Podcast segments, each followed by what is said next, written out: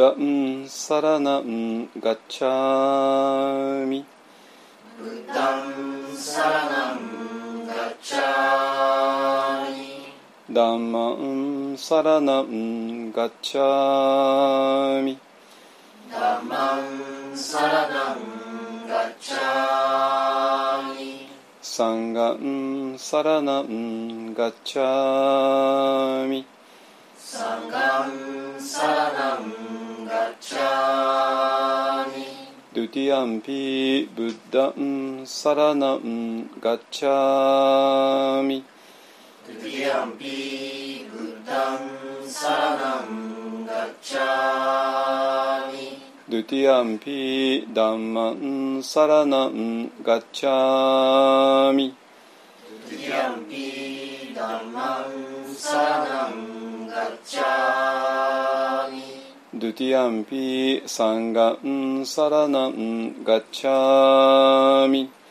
ドゥティアンピサンガンサラナンガッチャミタティアンピブッダンサラナンガッチャミタティアンピブッダンサラナンガッチャミタティアンピダンマンサラナンガッ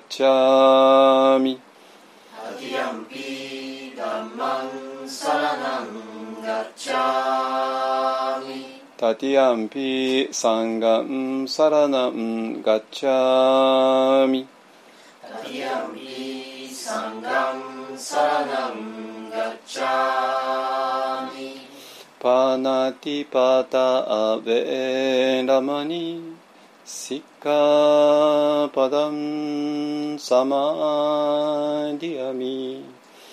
パナティパタウェラマニシッカパダンサマディアミアディナダナアベラマニ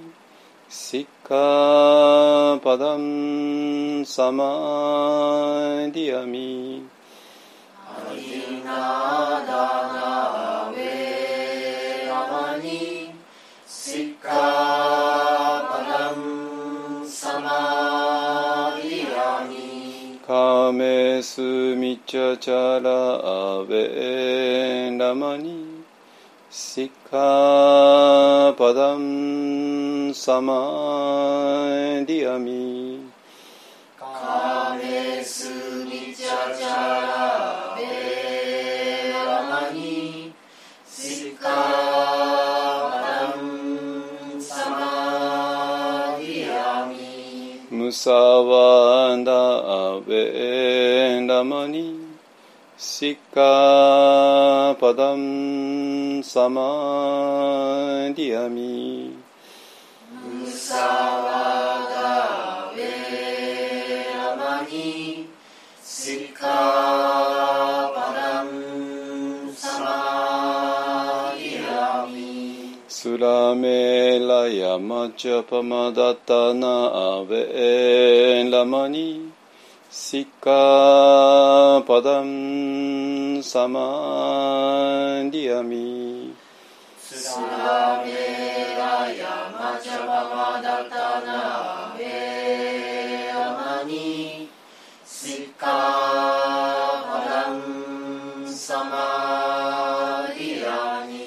Sadu, sadu, sadu. Sadu, sadu, sadu.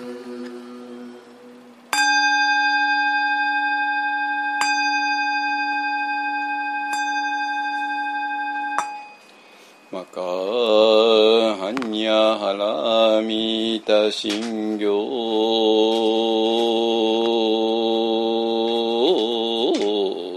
オン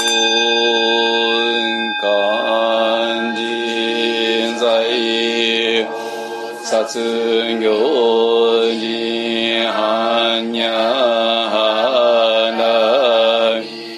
大事証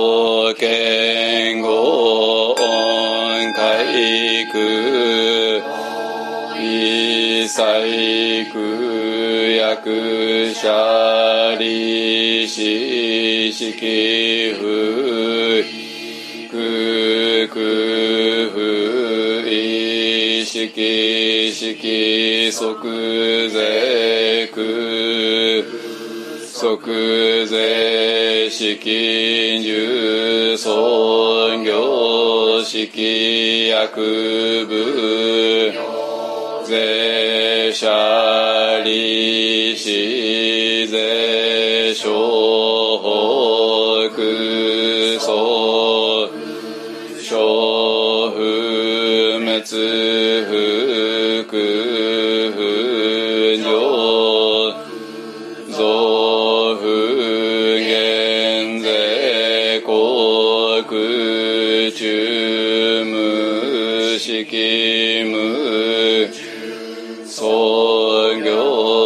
業式無限に微税死に式証拠未速報無限界死無意識界無明薬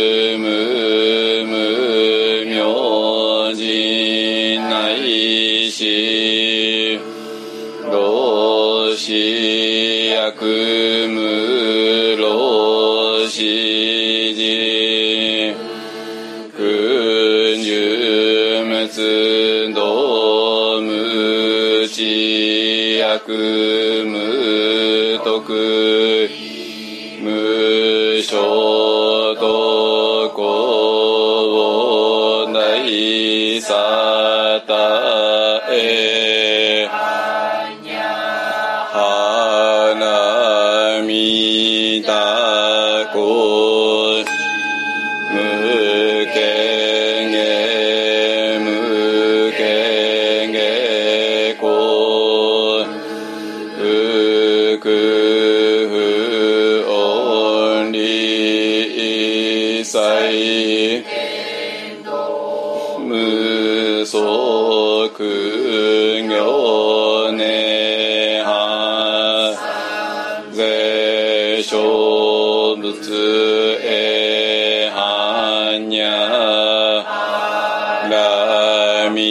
ミタ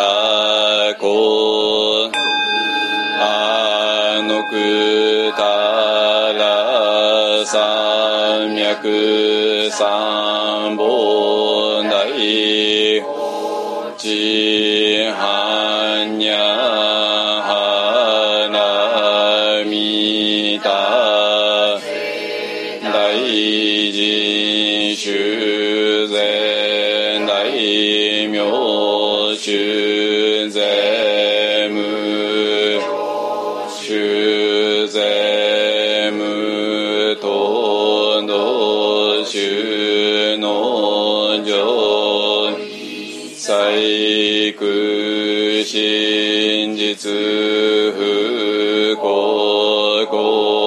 公説般若ラミタ収束節終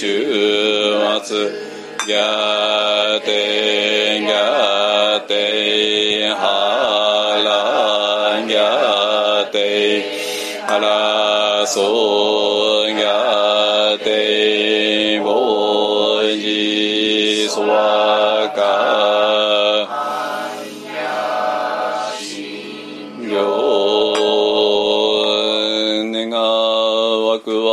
の功徳をもってあまねく一切に及ぼし我らと主情と皆共に仏道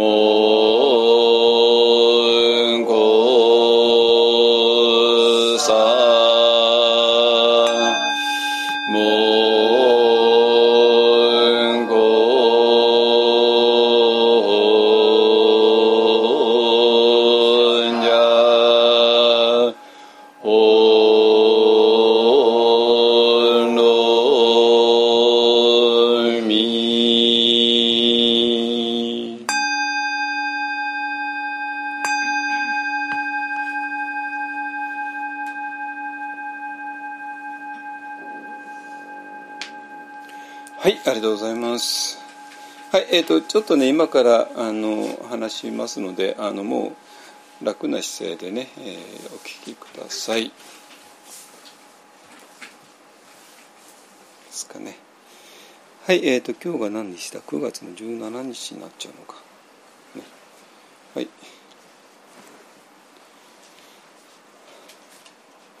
はい、えっ、とですね、あの2週間ね、あのえー、とこの日曜日の法話があの飛んだんですけども飛んだんだけども、まあ、その代わりに英語で法話してたんで、えー、とそれもねあの音声ファイルは取ってあるしあと一回ねあの Zoom でねあの5日間あったんだけども Zoom で最最終回はねあのまあレコーディングをしたので、えーそれをどこかの時点で、えー公開できるかなっていう気がしています。ね、あのいずれにしろね英語によるサイトはあるんだけども、えーちょっとねあまりなんていうかなあの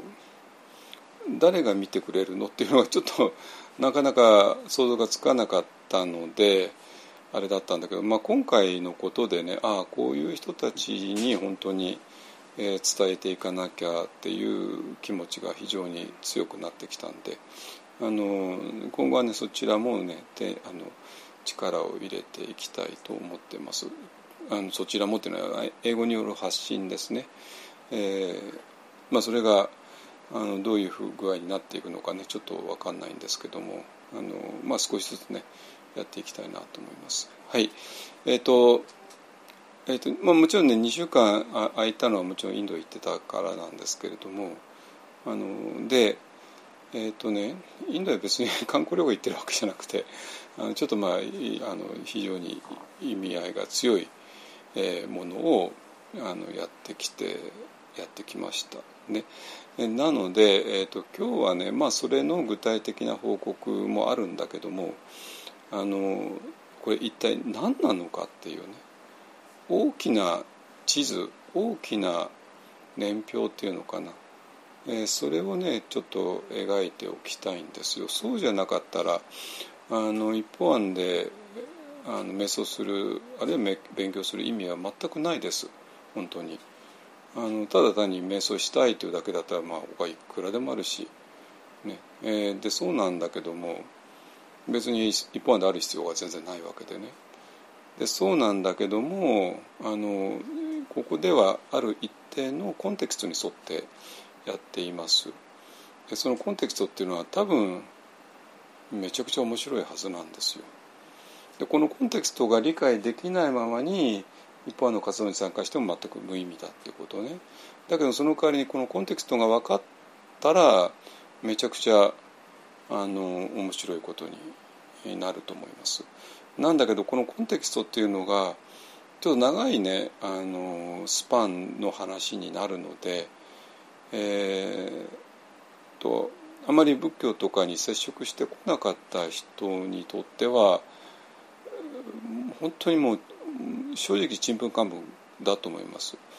あの出てくる名前も多分知らないだろうし、えー、そういうふうな大きな何千年の歴史があったのっていうことも全然分かんないだろうしで一番大事なその空気感ですね、えー、日本の禅の道場の空気感がどうなってるのか、えー、ミャンマーだとどうなってるのかあのインドだとそれがどういうふうになるのかっていうねそれぞれの場所の空気感があるんですよ。ね、その空気感に基づいてまあ私らリアリティを探りながらあの丁寧に丁寧に丁寧に丁寧にやってるんだけども「あそんなの知りません」と言われちゃったらもう話の持っていきようがないわけね。だから大前提を何にも知らないんだから。ね。あのとは言ってもねあのそれ責めてるわけじゃなくて、えー、でその空気感とか大きな流れとか大きなコンテクストとか、えー、をちょっとねあのきちんと説明していってで皆さんは実はこういう大きなコンテクストの中にいたいるんだよ。えー、それはあの一方に関わる関わってここ何年間の間のコンテクストもあるしもっと大きなね何百年何千年っていうあの範囲でのコンテキストもあるし、ね、あのそれと今2023年を、現代の日本で生きていることえー、でこれから我々が一体どういう方向を向かっていくのかっていうあたりを、えーと、きちんとね頭の中を整理していただきたいんですよ。整理していただかないとあの多分面白くもないまず面白くないだろうしあのこれから何に力を入れていくのかが分かんないだろうし、え、でもえーと、それが分かったら、まあ、多分こんな面白いことないと思う本当に。ね、でそれでもうあの今年の秋からもうあのどんどん具体的になってきますからいろんなことがね。あのそしたら、えー、具体的になっていくことと、えー、それから、えー、それを包む大きな文脈っていうものがいよいよ見えてくる、ね、あのそうなってくると、えー、非常にワクワクするしそれが分かんなかったら何してるのか全然分かんないっていう話になってあのお互いにちょっと辛いと思います。ね。はいえーえっとねじゃあ一つ一つ丁寧にやっていきますけどもあのえ、っとねまずね一ついろいろなことが決まりつつあるんだけども、えっと、それのねあのいくつか、えー、をまずねあのいきますね。えっとえっとね、裏バンダ一方案に関しては、ね、ちょっとインド行く前にちょっとお話しして今の状況とかねあって、え、まああのえー、少しずつって感じですけども一番ね、えー、お寺にとって肝心要なのが本尊様なんですよ。えーまあ、あのお寺さんたちはね本尊様って言い方をよくするのね。で、えっと、日本のお寺の場合だと必ずしもお釈迦様が本尊様じゃないことが多くてあの浄土系の場合は阿弥陀様が多いしえー、地蔵菩薩のところもあるかな、うん、まああのいろいろなあの、まあ、大乗仏教ですからね菩薩たちがを本尊様にするっていうことも、まあ、大いにあるわけなんですよ。ね。まあ、寺は寺和の場合はもちろんお釈迦様一本ですけどもね。はい。でそれで本尊様がねあの決まらないとちょっとお寺のなんかもう基本の木があのちょっとあやふやになっちゃってまあお寺で建物さえ建てればいいなんて話でないから まああくまでも、えー、本尊様がいてでそれをそれに雨を当てちゃいけないからって屋根をかけてっていうところからねお寺っていうのは、えー、進んでいきます。ね、でそれのね一番原始的な形をが今ねあのインドの釈迦族の人たちがまあやってるんですけどもあの、えー、仏教復興運動を盛んにやっていてでまあもちろん仏教を教えるっていうこともやっていてまあ私ももちろんそこに呼ばれてあのたくさんの村をね回ってきましたけれどもあのえっとでもう一つのね柱がお寺を作っていくっていうねことを彼らはやっているのね。で、まあ、日本人がお寺を作るっていうとまああえー、何億円でかかるでしょうって、そういう、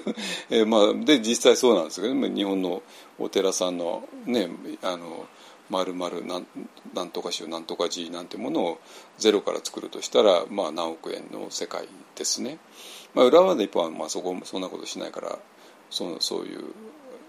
あれではないですけれどもだけども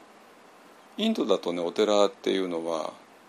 えー、どうやって作るかっていうとまずねあの、えー、仏像があってで仏像をあのまずある村に送ってでまあまあもうとにかく本当に屋根屋根だけのね小さな場所を作ってであので小さな場所だから、まあ、それレンガで作ったりいろいろして、まあ、そんなほとんどお金かかんないようなねところで。でこれが、えー、もうお寺なんだってね。で私がたまたま行った時にその仏像の戒厳供養とかね をやってくれって言われても やったことありますけどもなんていうかな本当涙が出るほどね原原初の姿であの日本の何億円のお寺の対極にあるのね。でいやお寺を建てるってこういうことだよねっていうね、まあ、仏像とがあってで、まあ、それをを雨に当てないための小屋があってでだけどまあ小さな小屋だからあのダルマトークはそこでは無理なんであの屋外でねやるっていうね。屋外でちょっと一段高いところにあのセッティングしてでそこに座ってでみんなは地べたに座ってでそれに向かって私が話をするっていうね。そういう環境なんですよ。でそのあのみんなの周りには畑が広がっているっていうね。まあだから 2500年前かよというようなねあの状況であの今釈迦族の人たちが仏教復運動をしています。ね、であのお寺お寺を建てるっていう運動もしている。ね、あのだからそういうもんなんですよ。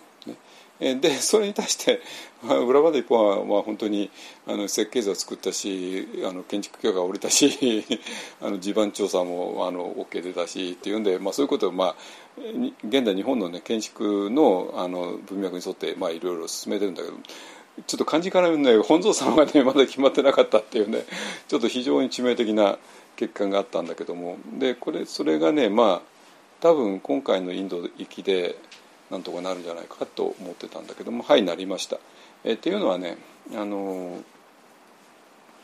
えーと、前からね、えーえーと、とそのブダパーダディアパークのリーダーまあ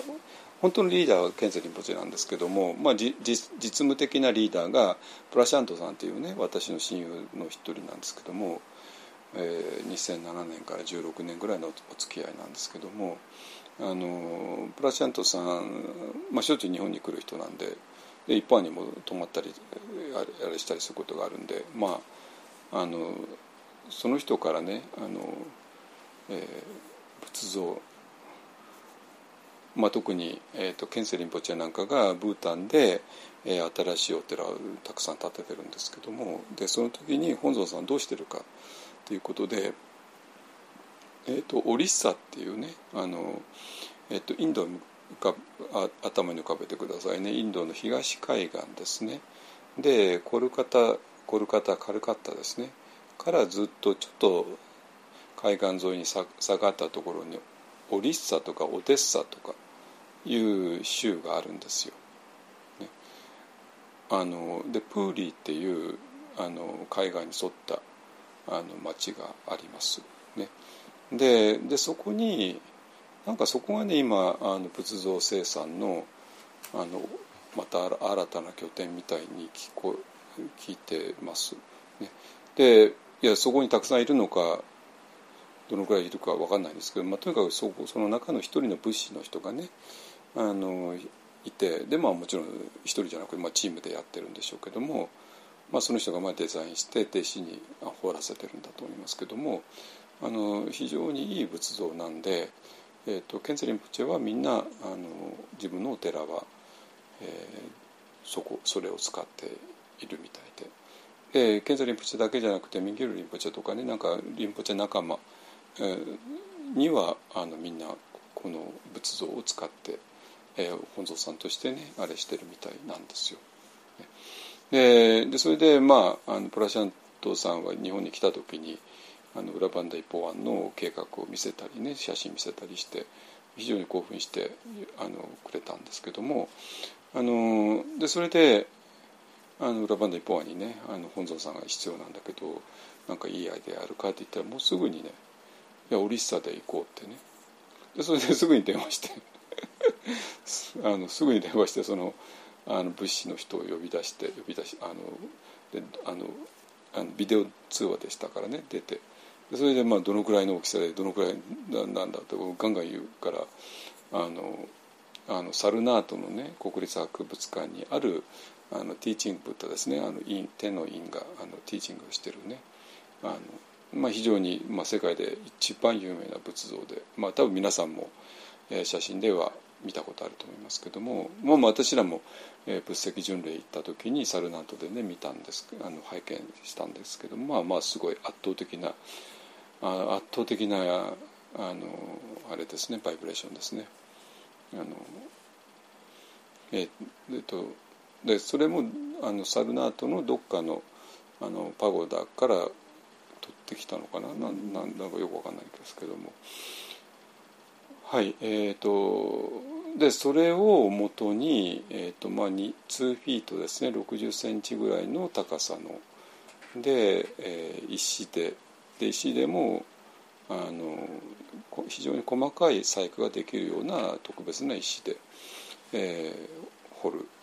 でそれが、まあ、いくらあのインドルピーでどのくらいかっていうようなことをねあの、えー、あのもうその場で あの決まってしまってね。で今あの WhatsApp でねあのグループ作って今話し合いがようやく今始まったっていうところでえっとまあ掘ったらねあの掘るのにはもう3か月ぐらいで掘れちゃうからえー、それから船便で送ったりしてもまだまだ全然あの時間的余裕があるから、まあまあまあ、まずたっぷりとねデザインを決めてくれってねあの物資の人に言われてるんであの一方あの一本サイドでねちょっと念入りに詰めていきたいなと思っていますね。えっ、ー、とで来年ぐらいに来年の春ぐらいまでにねあの船便で届いたらいいかなと思います。ね、あの45キロぐらいのあれなんでまあ一人小柄な人と同じぐらいの体重重な重さなんで、えー、まあ一本に届きさえすればねあの裏番台運ぶのはもうなんあの無理なくできるかなと思いますのでねえっ、ー、とそれが、え、決まりました。えっ、ー、とまああの向こうから多分デザインのあの、えー、紹介とか今までの作品とかねいろいろなあのものが送られてくると思います。まあ、まあ、多少私も知ってるんですけどもあの、ね、そういうことをちょっと皆さんにもあの公開しながらね話を決めていきたいなと思います。ね、だからまあ本当にねあの安心しました。ね、はいでねえっ、ー、とブダパーダちょっとまずねブダパーダのことをねちょっとお話ししてから、えー、なぜここまであの私らがインドに力を入れるのかっていうこととあのインドに何も物見さんでねカレー食べるために行ってるわけじゃなくてあのある目的のために行ってきてでその目的がまあ私の目的でもあるんだけどもあのその目的を一緒に行く人たちがシェアしてくれてあの共通理解してくれて、えー、でそれがその人たちにとっても大きな目標になっているっていうことですね。で,、え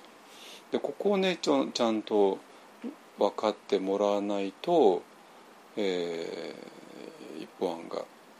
やっていることが多分理解できないと思います。で逆に言うとそれが分かればえー、こんな面白いことやってんのって思ってくれるはずなんですよ。本当に。うん、ただ単になんかビパーサナやってますとかねなんかそんなことやってるわけじゃないしね私らはね。あのまあそれ以上のことやってるんで。あのだからなんていうかな。あのもっとね大きく広く物事を見た方が面白くないですかっていうことね。でまあそうなんだけどもそれがね できる、まあ、お坊さんあお坊さん、うん、って言ってもそんなにいないんですよ。なんていうかな。まあ、チベ例えばチベットでねチベットに本当に立派な先生たち山ほどいらっしゃる。リンポチェって言われてるね、まあ、誰かの生まれ変わりの人とかゲシェって言われるね仏教博士みたいな人とかあの博士みたいじゃないです仏教博士ですよね あの、まあ、日本あの西洋や日本の大学の PhD とシステムとは違いますけどもあの、まあ、インドにあのチベットやチベットのしっかりとした教育機関があって、まあ、それの全ての過程を終えた博士ですね。えー、まあとかねまあ、本当に立派な先生たちいらっしゃるんだけれどもこの本当に大きな、えー、視点で見ていらっしゃるっていう人はそんなにいるわけじゃなくてまあどっかにいらっしゃるんでしょうけどもまあ私知らなくてで私が知ってるのはもう本当に賢者リンポチェお一人ですね一人と言ってもいいぐらいでしょうかね。あのでえっ、とこの、えーまあ、ケンセリンポチェとの出会いからこれが始まってるんだけども、えーと、これもね何回も何回も話してきたんだけれども今回さらにねもっとはっきりしたので、えーと、この辺りもねちょっとお話ししておきたいなと思います。ね、で、えーとどこから始めましょうかね。えっとねあのブダバーダっていうね、まあ、これもいろいろリンクとか貼っておきますので、まあ、見てください。ブダバーダっていうのが、えっと、じゃあ場所どこかっていうとあのインドね地図を思い描いてくださいね。でインドのすぐ北にはネパールがあってもうちょっと東のところにブータンがあってでネパールとブータンとの間がギリギリちょっとインド領になっていてでその上にシッキムっていうのがあってでシッキムからさらに行くともうチベットになっていてまあ政治的には中華人民共和国ですけどね のあのチベット自治区っていうねまあ何とも言えないとこになりますけどもでちょっと行くとラサっていうのがあってポタラ宮殿とかがね。歴代のダライラの方が住まわれていたラサというのがある。ね、でそしてそのえっ、ー、とまあまあ、ちょっと中華人民共和国のことは置いといてチベットとインドとの間のでは盛んに貿易が行われていたわけですね。でチベットにはチベット独特のあのいろんな産物があって、えー、インドの人にだと非常に魅力的なねものがあるから、えー、チベットからも物が送られてきてで当然チベットでは物が不足しますからインドから物を送ってで、まあ、そこで非常に豊かな貿易関係があったわけですね。でそれで,、えー、でその途上にカリンポンっていう町があってでそのカリンポンでチベットから来た人インドから来た人がお互いに物を交換するようなマーケットがあの開かれていたっていうね、えー、いうところなんですよ。で、えー、それがまずあってでそれであのそこに大きな川が流れていてその川の東側がブータンで、えーと、西側がネパールででネパール王国とブータン王国とシッキム王国があってたんだけども今イギリスがやってきて、えまあ、そこをあのインインド領というかイギリス領ですねにして、えー、で無理無理無理せあの国境線とかをね設定しちゃったっていうねいうところですね。でまああの標高が1300ぐらい1200300あるのかなカリンポンがね。え、なんでまあインドあの平地の暑さに参ったあのイギリス人たちがみんなそこで秘書に秘書的な町を作ってカリンポンとかもうちょっと高いところのダージリンとかねあのえとこにやってきたっていうね。だからイギリス文化も非常に深く入ってる、ね、あので、えー、イギリス人っていうのは園芸が大好きな人たちなんですけどもまあそこそのカリンポンっていうのがちょうど花草花のね栽培に最適な、えー、気候なんですよ。なんだから、え、草花の栽培があの盛んだしで珍しい種類のもねあってでそれぞれの単に産業として作ってるんじゃなくて、えーと、それぞれの家でもあの草花を育ててるっていうね。えー、で,、えーと、でじゃあそこは言語は何なのかって言ったら、えー、ネパール語なんですよねあのマザータングがね。えっ、ー、とじゃあヒンディーじゃないわけなんですよ。でそれでそこの街を歩いているえー、人はどんな顔してるかっていうと、まあ、インド人もいるんだけども本当に東アジアの我々に、えー、そっくりな人たちが結構いるわけね。あのインドもねあのいわゆるの、えー、東の方に行くと、まあ、そうなってくるんですけどももうあのその辺りでねあのカリンポンの辺りでもそうなっているわけなんですよ。ね、はいでそうだからもう大体想像つくと思いますけどもまああの政治的政治的じゃなくて文化的に宗教的に歴史的に非常に濃い、えー、場所ですね。ネパールがあってブータンがあってシキムがあってチベットがあって、えー、で、まあ、今は西ベンガル州で西ベンガルっていうのはもうコルカタコルカタですからね。カルカッタですね。あのもうインド文化の精髄がカルカタにありますから。あの、ね、非常に豊かな文文学的にもいろんな、ね、ものが全部、カルカタを中心に発展してますからあの、まあ、そういういや私らが今まで知らなかったインドでちょっとびっくりして。ででそういうところにあの日本にお住まいの、えーと、ニッチャンリンボチェっていう、ね、方がいらっしゃってもう今90をいくつで。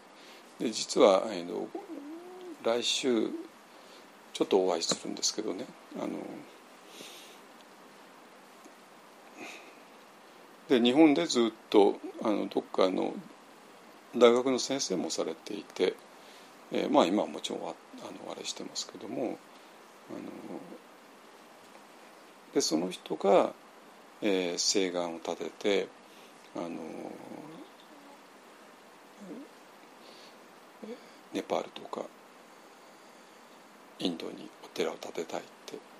えー、やってでそれで、えー、まあ一回はなんかネパールで建てようとして、まあ、うまくいかなくてあので今の場所を見つけてっていうねいうことがあってでまああの日本人のあの設計の人が設計してで西谷ポシェのお弟子さんのが、まあ、あのコーディネーターになって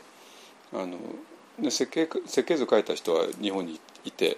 全然インドにもあの来たことないみたいなんですけどもじゃあその設計図をもとにあのインドのあの、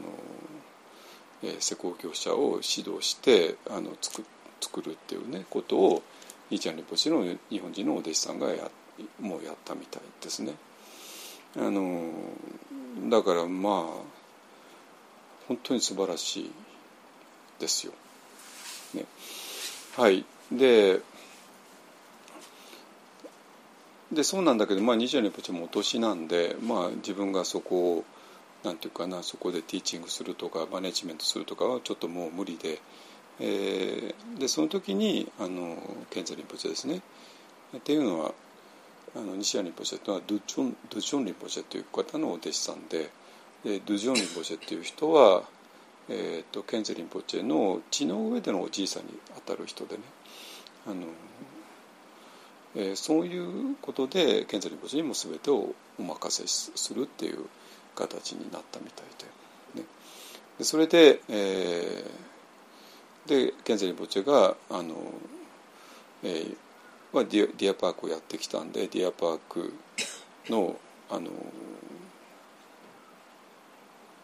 え、の新しい展開っていう形で引き受けてでディアパークの全てのマネジメントシステムを、え、そこに入れ込んで、えー、クッキングスタッフまでねやってるやるっているっていうね、えー、そういう形ですねはい。ねでえっ、ー、とまあそれはそういうところなんですけどもあので私が、えー、ディアパークとのつながりで、えーとまあ、今年の春に招待を受けてでそれからずっと時間かけてあの、えー、ようやくうまくいったっていうね、えー、ことですね。あの私がディアあのインド行ったのに2019年まあ、コロナの前年ですけどもあのそれが、えー、最後で。でその後コロナの間3年間ね全く行けなかったっていうね、まあ、まあみんなみんな同じでしょうけどもそういうことで。だからまあ3年空いちゃったんで、まあ、本当に実質4年ぶりでのあのインドでだったということですね。はい、でねで問題は、まあ、そういう、えー、ブダパーダっていうところであの、まあ、5日間のリトリートをやってでと聞いて分かりますかね？それが何を意味するのか？どういう雰囲気になるのか？何が話し合われるのか？そこなんですよ。ピンとこないでしょ？ピンときます？どっちなの？ピンとこないっていうのは。っていうことなのね。でまあこの、まあ、一方案のねあのに参加している人だったらばある程度までは来るかもしれないけどもこれが一方案と関係ないね街を歩いてる人に言ったらな何なんですかそれはってね全然その文脈が見えないはずなんですよ文脈が。ね、でだから文脈が全く見えないからこの文この文脈を一から説明せざるを得ないのね。で一から説明した時に今の日本が置かれている状況っていうのが実は見えてくるの。ね。っていうことでそしてえー、ケンチェケンセリンポチェっていう人がやろうとしていることとそしてそれが一方案がやろうとしていることを見事にリンクしたってこととそれ何なんですかってねなっちゃうしあのもうそんなことばっかりだったんですよ私は。ま、なんていうかなここで信じられないような出会いがあって信じられないようなコンテクストの案があってだけどまあいわゆるのハイコンテクストですねあまりにもコンテクストが込み入っちゃってるからあのそのコンテクストを共有してない人にとって何の意味も持たないっていうねようなことでだから今ブッダバーダーでやってることでものすごくハイコンテクストすぎるんですよ。なんで、えー、そのこれをコンテクストを共有してない人にも分かってもらうための説明をね今日はしてるんですけどもあのえっとねじゃないともうポカーンとされるのにはもう私もう本当うんざりしてるわけで。でポカーンとせざるを得ないってもう分かるよ。ただあなた何も知らないんだから。ね。だから私は一から説明するからねでそれが私らがブダパータで5日間リトリートしたってことの意味を理解していただきたいでそうするとそれは、えー、みんなにとってもものすごい意味があることだってことですね。でそれがあの分かってもらえるかなと思います。ねえっとねじゃあいろいろと説明していくとあの、うんとまあ、もう本当基本の木ですね。でじゃあ仏教っていうのはいつ始まったのか。ねえー、まあ2500年前のブッダからなんですよ。いいですか？もうこれハイコンテクストの反対ですよ。もうあの一番 lowest context ですよあのね2500年前ですブッダっていう人がいましたって、ね、まあ、そこまでそこはいくらなんだろ知ってます？ブッダって誰ですかってねあの言われたらもうちょっとそこまでだけども、まあ、それはいいですね。2500年前にブッダ、えーと、シータルタ王子っていう人がブッダになりました。ね。あのね。で、えー、まあそこでもちょっといろいろな問題があるんだけどもあのえっ、ー、と釈迦牟尼ブッダ、ね、が、えー、普通まあ釈迦牟尼ブッダって言われる、ね、だけどまあブッダっていうのは目覚めた人っていう意味でのなんていうかな固有名詞ではないんですよ。ね、目覚めた人。だから当然目覚めた人には何人かいるけれどもその中での、えーと、釈迦族の出身の目覚めた人だから釈迦牟尼ブッダっていうわけですよ。そこまではいいですかね。ね。で、えー、でまあもともとはシッダルタ王子っていう人でシッダルタ王子がまあいろいろ悩んで。6年間修行されてブッダがやっていうところで、まあ、真理を発見されたでここまでいいですね。で真理を発見されたんだけどもそれがあまりにも理解してもらうのは難しすぎるとしか思えないからどう考えたっての世間のあの連中が理解してくれるわけないよね っていうねいうのがあってであのまあもうこのまま涅槃入っちゃうかなと思ってたんだけどもいやいやちょっと待ってください待って待ってちょっと待って待って待ってねいやいやそんなはは今そんな決めるのは早すぎるからね。あのだから、えー、まあ世の中にはねあの理解してくれる人も絶対いるから、ね、で梵天さんがねかんあの頼んだ。それでまあブッダあのブッダもあのちょっと心まあそうだよねねだからいやそんなことそんいやそうは言ってもそんな人いるわけないよ。あじゃあもう私はね入ります。さよならっていう。えまあそういうのを独覚っていうんですね。一人で悟るっていうねやって。で独覚っていうのはまあたくさんいたよねっていうのが仏教の見方です。でまあ私も多分そうだそうと思います。で一人で誘ったんだけど、まあ、そのまま涅槃に入っちゃって。だから誰にも伝えなかったからそんな人がいたことすらも分かんないわけね。そこちょっと押さえてください。でも独学なんてああそんな人いるのってもうもちろん前から知ってたけども全然ピンとこなかったんですよ。でも最近なんかちょっとピンとくるようになってまあ確かにいたよな。絶望してそのままさよなら行っちゃった人も多かっただろうな。だけどブッダはシャガムニブッダは独学にはならなかったわけね。あの伝えようとしたわけ。今度とてつもなく難しいものを、でだけどもまあそことの道歩いてる人いけない人ってそれは無理だから あので自分と一緒にあの修行してた昔の修行仲間ですね。その人があのサルナートっていうとこにいるんだバラナシのすぐ近くで、まあ、だから、まあ、そこは、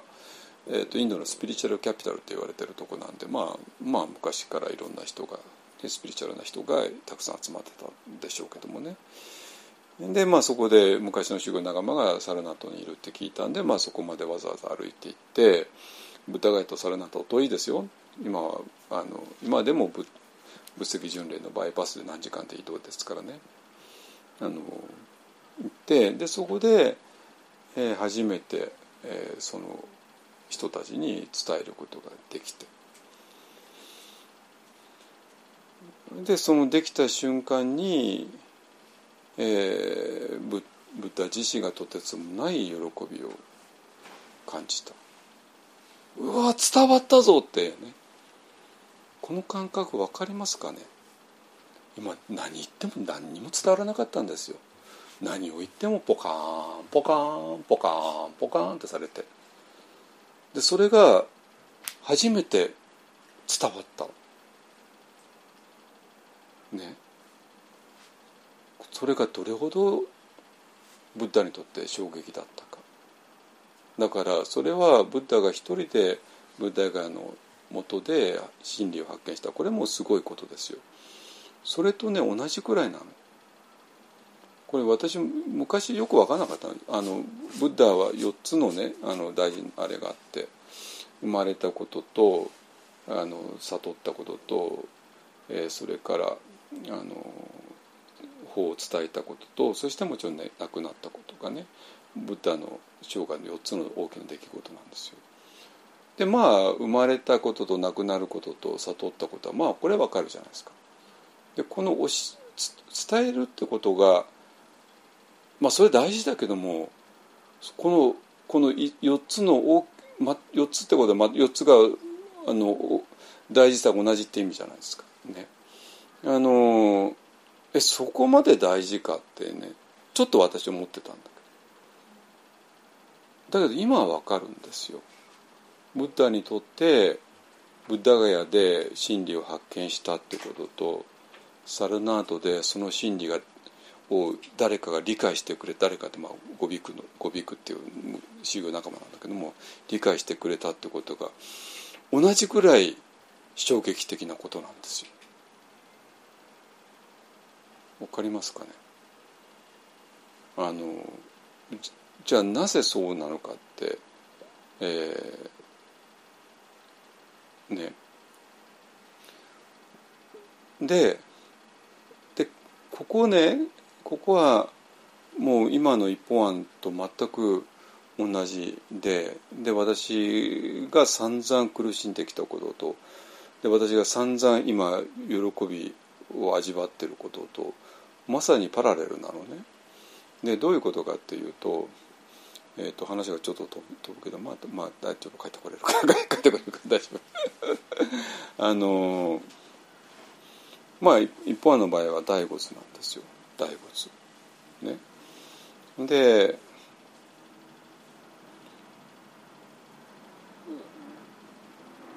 で大仏になぜ私らがここまでこだわるのか。まあそこなのね。そしてその大仏をめぐってもう分かんない分かんない分かんないってねだからもうさそんな大仏なんてそんな言わそんなこと言わなくてもっともっとなんていうかなもう常識の範囲でできるようなことででマインドフルネスもビパッサナもシカンタザもいいんじゃないのってね。で実際にまそういうふうに教えてる先生いっぱいいるじゃないのってね、えー、と多分思ってる人。なんで一本でそこまで大悟にこだわるのってね。いうのが多分本音だと思うんですよ。ね、あのだけどもなぜここまでこだわるかって言ったらもうこれが急所だから。ね、で例えばねあの今朝もちょっとちらっと言ったけどもあのこの法話の後ね道元禅の「仏願」も読んで、え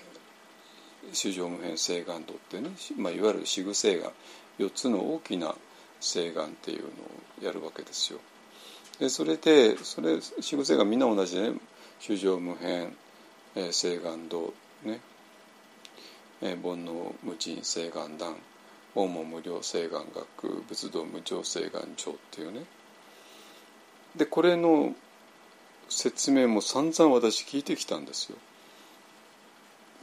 納得いかないんですよ。納得いかない。市場が数えきれないぐらいいるけどもでもその人たちを全部向こう岸へ渡らせるぞってはなんかすごい誓願だねっていう。とかね煩悩はものすごいあるけども全部それを断つぞとかね。あの訪問仏教のねあのあの教えはもっとてつもなく量が多いけどもそれを全部学ぶぞとかね仏像っていうのはこの上もないぐらいあるものだけども全部完成させるぞとかね。なんか無理なものを無理やりやるぞっていうねそういうなんか悲壮なね決意を菩薩の誓願っていうのかってね。まあ、そういう説明を散々聞いてきたわけね。違うんですよ。そういう話じゃないの。ね、これは前半と後半とかあって前半が衆生無変煩悩無尽訪問無量あの仏道無常ねあるわけだからこっちはもうとてつもなく全部難しいもんだよね絶望的な状況だよねって話なんですよだけども誓願ってものを立てた途端に全部全部4つともできちゃうわけ。ね。そういう話なんですよこれは。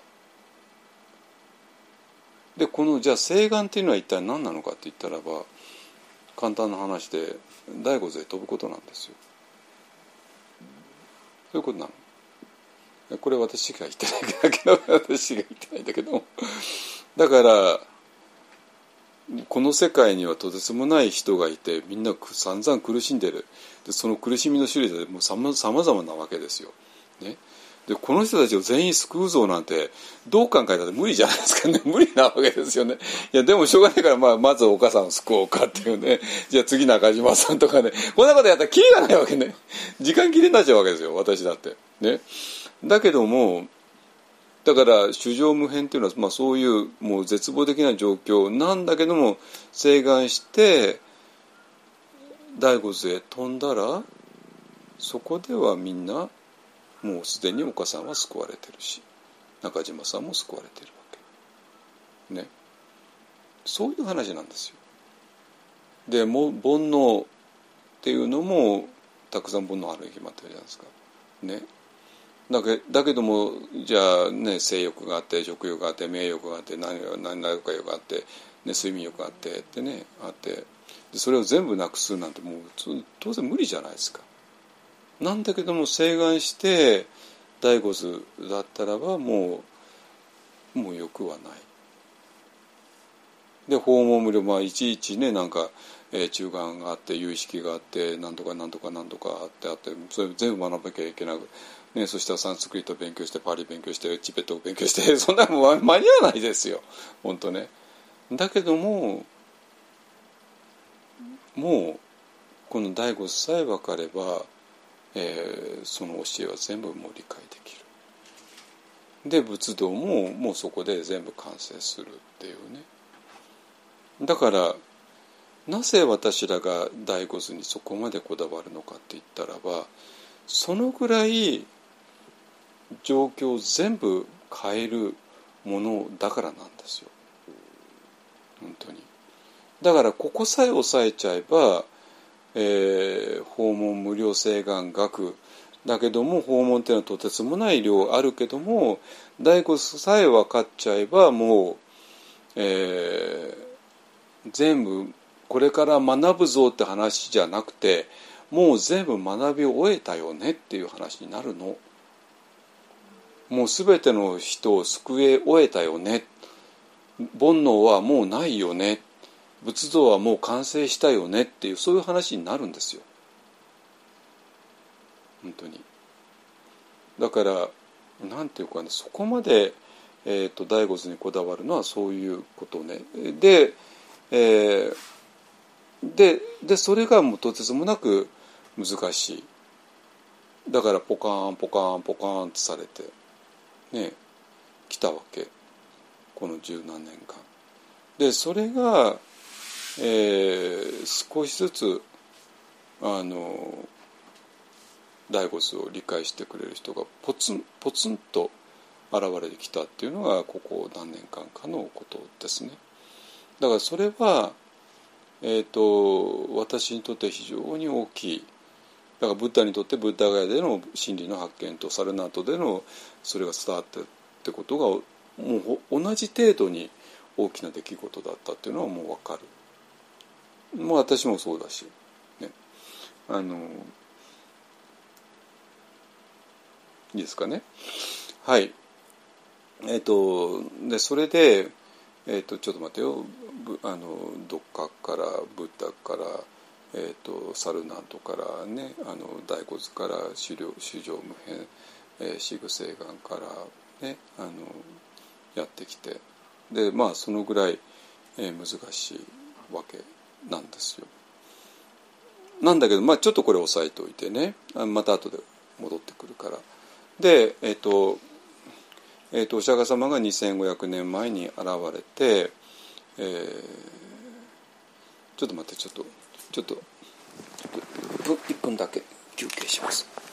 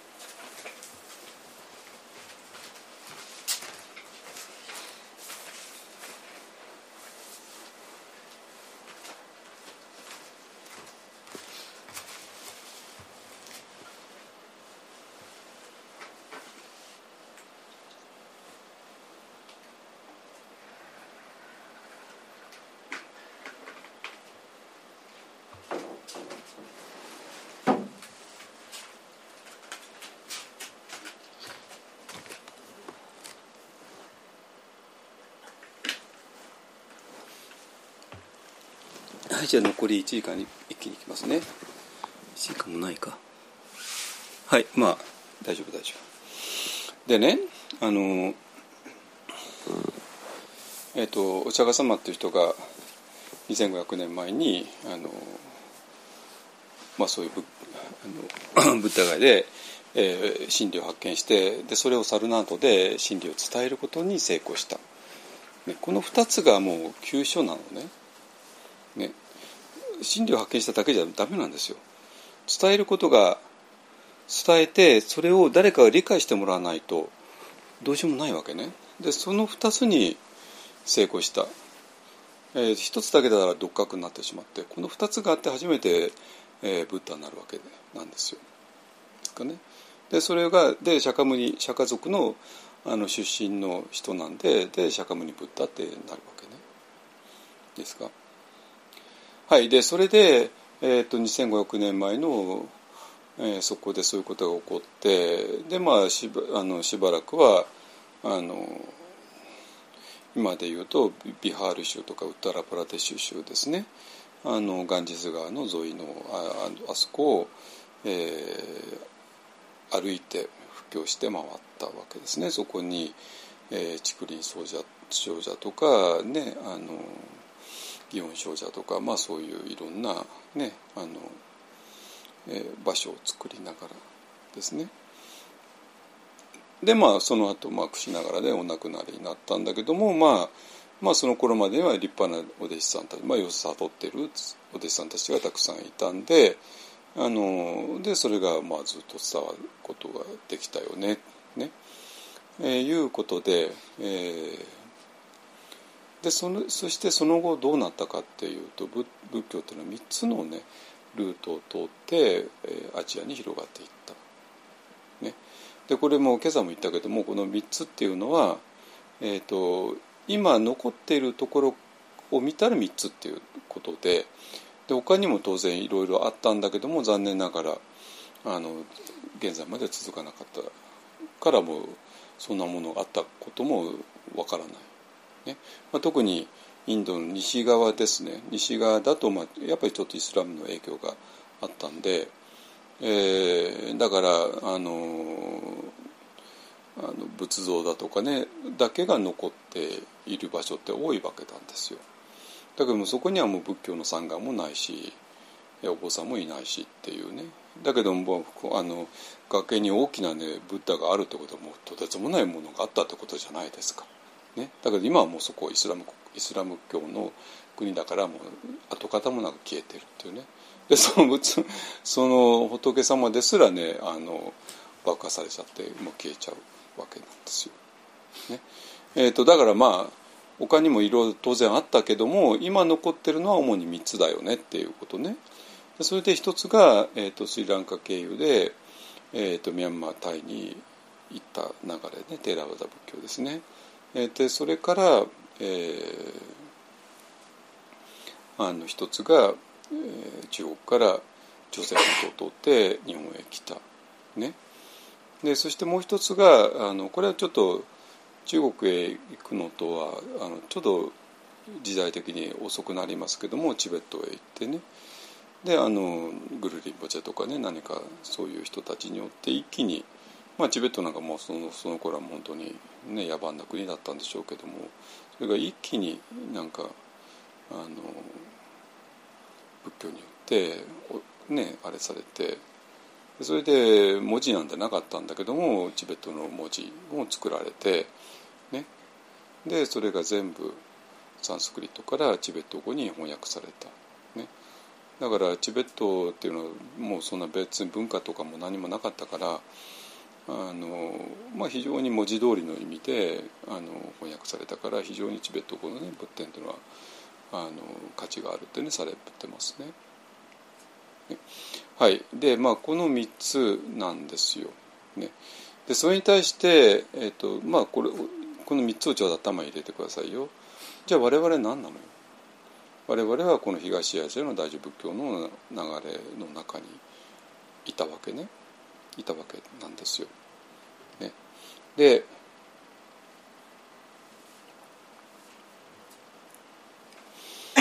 まあ東アジアっていうのはあの漢字を共通言語共通なものとして持ってますからで特にお坊さんたちはもうインテリですからね、まあのまあ、中国語は普通に読み書きできるわけですよ。あの朝鮮半島のお坊さんたちも日本のお坊さんたちもね。だからま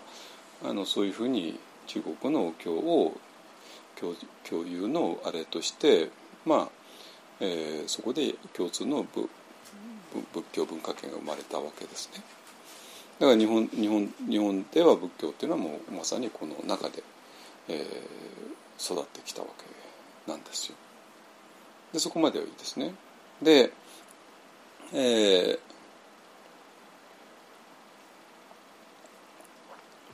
でなんだけどもあのこの、えー、3つは3つの流れは、えー、お互いを知らなかったわけですね長い間。お互いの存在を。ね。っていうのはもうあまりにも地理的に離れていたから地理的に離れていった上に、えー、その交通機関っていうのも発達していなかったから、ね、だから例えば13世紀の、えー、道元禅師にとって唯一可能だったのは中国へ行くことだったんですよ。ね、で、えー、まあ道元禅師はね、まあ、いいとこに生まれてましたから、まあ、いろんなサポーターとかいっぱいいらっしゃったんだと思いますけからだからまあ中国へ行けたわけですよね。うん、ででまあもちろんそれなりの才能がそれの抜群のね才能が現れたんででもう中国で、えー、勉強して修行してで真理を発見してで戻ってこられたわけですね。ねで、えー、なんだけども、まあ、それが道元禅師にとっての限度だったわけですね。道元禅師がわざわざシルクロードを取ってインドへ行くってことはそれは無理だったわけですよ。わかりますかね。ねだから行けたのが天童山とかね、まあ、そういうところですね。えー、でだから道元禅師と,、えーとチえーと、チベットのどこだミラレパぐらいあたりかなぐらいがまあ同時代なんですよ。ね、でテーラワダもそうで、ね、えー、だけどももちろんチベットにミラレパさんがいるなんて知るわけないじゃないですか。ね、あのそこをちょっと想像しましょうよ。私ら今仏教の本屋さん行けばミラレパの本と道元禅師の本が並んでるわけなんですよ。いい？だけど道元禅師と見られればお互い知らないんですよ。ね。ね。で道元禅師は寺和田ももちろん知らなくてで当然もちろん象徴仏教ってのは知ってるんだけどもあの象徴仏教となんか合わないですからね多分中国にもしかしたらなんかミャンマーから来てたかもしれないですけどねちょまあ中国はもうその頃の世界の中心ですからまあいろんな人が来てたからまあ道元禅師も、まあ、世界にはいろんな人がいるよねっていうのは肌感覚として分かってたと思いますけどもね。えーとまあ、でも寺和田を直接するわけなくて、ね、でそういうふうに点々バラバラにあの3つの3つっていうのは3つ以上のものあるのはもちろん分かってますよだけどそれはそんなこと言ったらきりがないしあの今あの私らが、えーと普通に出会えるのは3つだから、まあ、3つって言ってるだけですよ。ね、あのちょっとあんまりそそこはあの突っ込まないでくださいね。あのいやそれがポイントじゃないから。ね、で,、えー、でそれが最終的にあの19世紀20世紀になってお互いのことを知り知り始めたお互いの存在をですね。で、えーとまずはテキストとして日本っていうのはすぐに鎖国を解いたんでいきなりテキストがやってきたパリパリ経典がやってきたサンスクリット経典がやってきたチベット経典があの川口海さんとかの努力によってやってきたんで、まあ、それで研究が始まったわけですね。でそうなんだけど、まあ、あくまでそれは大学の先生の研究なんですよ。一般の人には来なくて降りてこなくてでその一般のとこまで降りてきたのがえーと、20世紀になってからですね20世紀にもそれも後半の後半も終わりになってからですねあの1980年代90年代ぐらいからですね実際にね。でじゃあその時にどういうことが起こったかっていうとまあ人人の交流が始まった、えー、なわけですよ。ね、あの寺端の国から、えー、長老がやってきて日本語で話をする、ねえー、日本語で法話をするっていうことをして、ね、ででそれに非常にあの感銘を受けた。っていうのが、えーと、と20世紀の終わりから始まったっていうことですね。それが大きな地図なんですよ。いいですか？でちょっとまた日本に戻りますよ。日本に戻って。ね。で日本の場合えっとまああの17世紀の初めの、えー、寺受制度によって、まあ、日本仏教はがらりと全部変わってしまった、ね、だから、えー、新興共同体がお寺を生み出す生み出してたわけねそれ以前はね。だけどもそれがもう止まってしまって。で信仰共同体がお寺を生み出すっていうことがあのまあ事実上なくなってしまって。だからまあこういうことはねちょっとなんか資料で読んでもあんまりピンとこないはずなんですよ。じゃあ何どうやればピンとくるかって当たり前 簡単でまさに私がやったことで。一方案という信仰共同体が今新しいお寺を作ろうとしてきたわけねこの2年間でね。でそうやってそういうことを自分で試みることによってあれなんでこんなに難しいのかな？とまず思うわけですよ。まあ、特にファンドレイジングがね難しい。ね。あのなかなか理解がされない。ね。えなぜかというとそんな誰もやってなかったなんて誰もやってないからね。でこれがアメリカとかねブラジルでもミャンマーでもヨーロッパでもあのまあインドでも台湾でも韓国でもなのそんな難しいことないわけなんですよ。なぜかというとみんなやってるからみんなやってるからだからサンフランシスコの人たちが鈴木春龍老師に出会って感銘を受けてみんなでこういう場所があったらいいよねってやってサンフランシスコ全センターが笹原先生ができた。ね、でそれこそ一方あのあんたちのプレゼントにしたって、ね、マサチューセッツの人たちがねあそういう前道があったらいいよねって言ってあんたちの先輩の人だとあの協力し合って我々のができた。ね、あのねブラジルでもねあのガブリエさんのねお父さんの知り合いとかがみんなで頑張って全道を作った。こういうことはもうもういくらでも例があるからじゃあここでも作ろうよって言ったらみんな何をしようしてしてるかが分かるからまあそうなったらじゃあみんなでお金がある人はお金出してあのあの、ね、アメリカ人って大工仕事得意ですからね大工仕事で 作っちゃうとかねあのやるわけですよ。ね、だからそれはまあそういう例があるからあの信仰共同体で、えー、じゃあ座禅道を作ろうよねお念仏道場を作ろうよねってことを今でもやっているからだから誰かが私が作りたいんですって言ったらこの人が一体何をしようとしてるのかが分かるし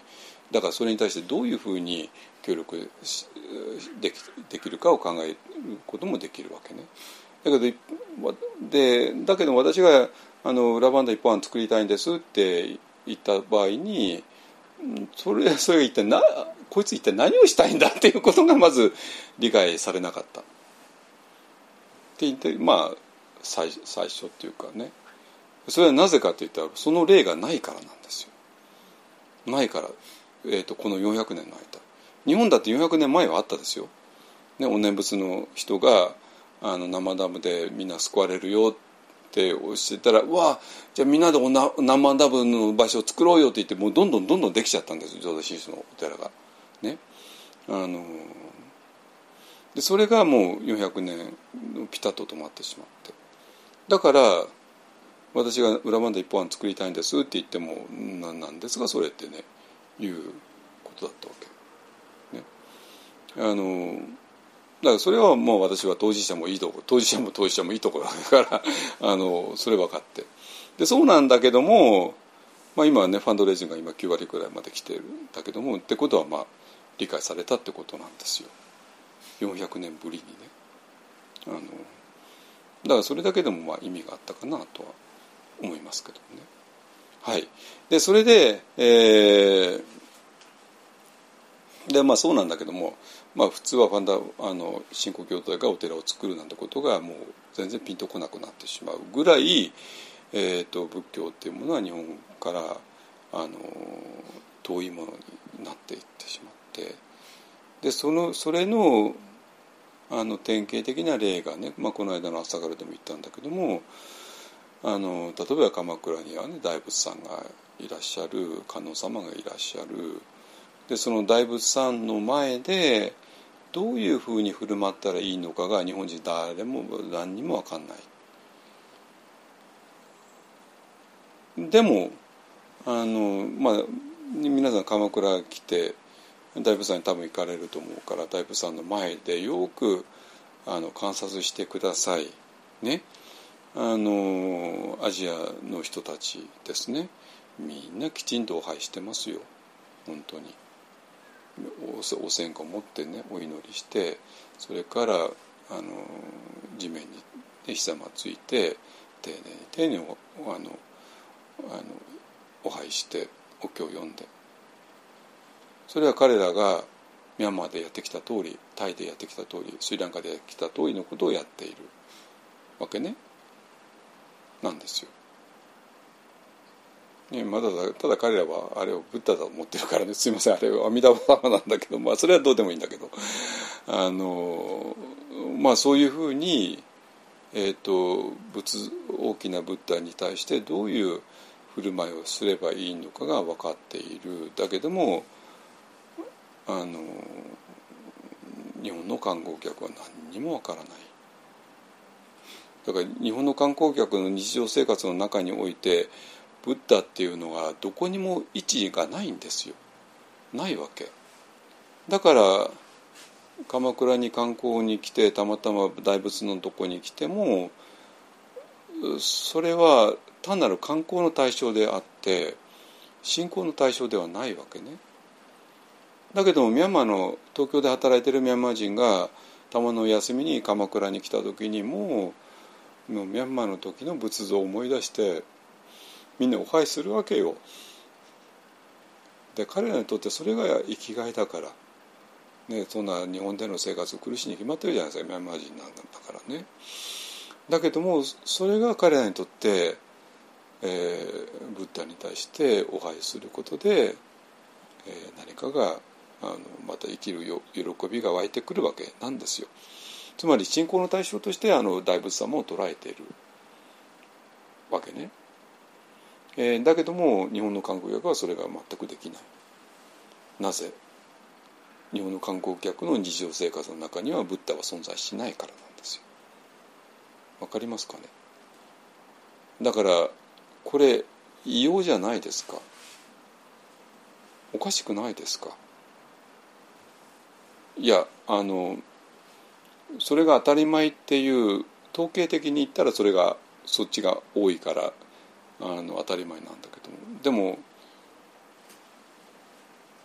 もっと本質的なことを言ったらおかしいでしょ。ね、でそのぐらい我々は奪われてしまったんですよ。奪われてしまったわけ。ダルマっていうものもう多分寺尾家制度の中で徐々に。でそしてまあ戦後さらにさらにですね。でそしてもう本当に何もなくなってしまった。だからねだからあの大仏様の前でもうどうやって振る舞っていいのかも忘れてしまったのが今の我々の現在地ですね。ですかね。はい。で,、えー、でそうなんだけどもちょっとまたそれに反論反反証するようなものとしてえっと実はね日本仏教の中でも日本仏教のマジョリティがそうであったとしても、えー、それでもやっぱりちゃんとした老子とかがいらっしゃった、えー、明治生まれですね。明治生まれあの明治が1912年に終わりますからだから1900年代生まれとかねの老子方まあ戦争で苦労されてで戦争で苦労された後日本何くそって言ってね経済成長しましたけどもあのそれと同じように戦争で苦労した人たちが何くそって言ってあの修行されたんですよ実は。でそういう中にみんな名前も知ってるような老子方がたくさんいらっしゃるのね。ででその明治生まれだとしてもまだ1970年代80年代だとまだ70歳80歳でまだギリギリ元気だったんですよ。わかりますかね？で私らはそういう老子にガチで出会えた、まあ、多分最後の世代になるわけね私とか一生さんとかね。ででこれがなんていうかねここあの老子たちに会っていないっていうのはちょっとまずいっていうのは最近になって気づいたんだけども。っていうのはだから1980年代90年代はもうギリギリねそういう明治生まれの老子たちが最後の輝きを放った時だったんですよ。こんなこと知らないでしょ。ね。あので誰もが名前を知ってるような老子方が、えー、いろんな法話をされたり提唱提唱っていうのは禅の中でのいろんな語録とかをねあの解説あの法話することですけどもあのそうすることによって、えー、本が出てたりしてね非常に豊かなあの仏教の出版も行われていたのね。ねだからえっ、と少なくとも1980年代にえーと、仏教を勉強しようっていう人たちはそこへまあまあまず来るわけ。日本の禅なんだしその老子たちもまだギリギリだけどもまだお元気でもう本当に円熟に達しちゃってましたからね非常に素敵な人たちだったんですよ。私もまあ何かお会いしてますけどね、まあ、うちも老子以外にもねあのあそこのあのまあいいやはいえっとあんまあ予後水岩老子とかねまあそういう老子とかねあのねはいえー、でそしてだからあの1980年代から90年代前半ですねギリギリですね。内村ロシが亡くなったのが1998年なんでまあ90年代前半まあギリギリ。ぐらいにはまだねあの明治生まれの老子がお元気でお元気って思う年だったんだけどもまあそれでもあの方たちはもう亡くなる直前まで活動されてたんでえーまあ、70代80代になった老子たちと出会えて教えを直接に受けられたわけね私らはね。なんなんでもう日本人としてはそこから勉強するのが一番まともだし一番早いし、えー、で日本の文化のど真ん中に入っていけるからじゃあそれをしないっていうのはかなりまずい。でそれで1990年代にあのねあのカルトが爆発しちゃったけどもで私がやっぱり彼らにどうしたって全然同情しないのはな何やってんですかあなたたちはねまともな日本仏教あったじゃないですかこっちにねなんでこっちに来なかったんですか？って。何もなかったら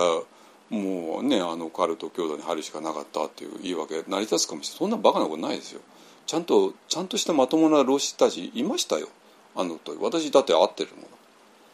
だからあの時にまともな老子の方に来なかったっていうのはやっぱりちょっとおかしい。本当に。だからそこで全く私同情できないわけ。彼らに。ね。だからまずそこをきちんと抑える。明治生まれの老子たちに、えー、教えをこう。ね。まあそこがまあ中心。ね。でもえーと、その中でもねあのちゃんとあのした道場とそうじゃないのがあってやっぱりあの頃では安泰寺が唯一の場所だったかなと思います。でその証拠にあのそういうのってね長い目で見ると結果が出てきてでやっぱり安泰寺から人材が続出しましたからね今禅で活躍してるのみんな安泰寺の人たちだから。でたくさん安泰寺以外にもたくさん道場あったんだけどもその道場から何も聞こえてこないっていうのはちょっと分かんないですね。えーと、だから、まあ、まずそうやって明治生まれの老子たちにあって、まあ、安泰寺みたいなところできちんとあのやるっていうのがひとまず絶対にやんなきゃいけなかったことなんですよ。ね、そしてえー、そしてまたあの20世紀末にな元になりますよでそうするとねその頃はもう大体明治前のロシアとかもうちょっと、まあ、残念ながらあの命がねあのあれされて、えー、た時にじゃあ次に何が来たかっていうとはいそこで、えー、さっきあの3つの流れが言いましたね3つの流れ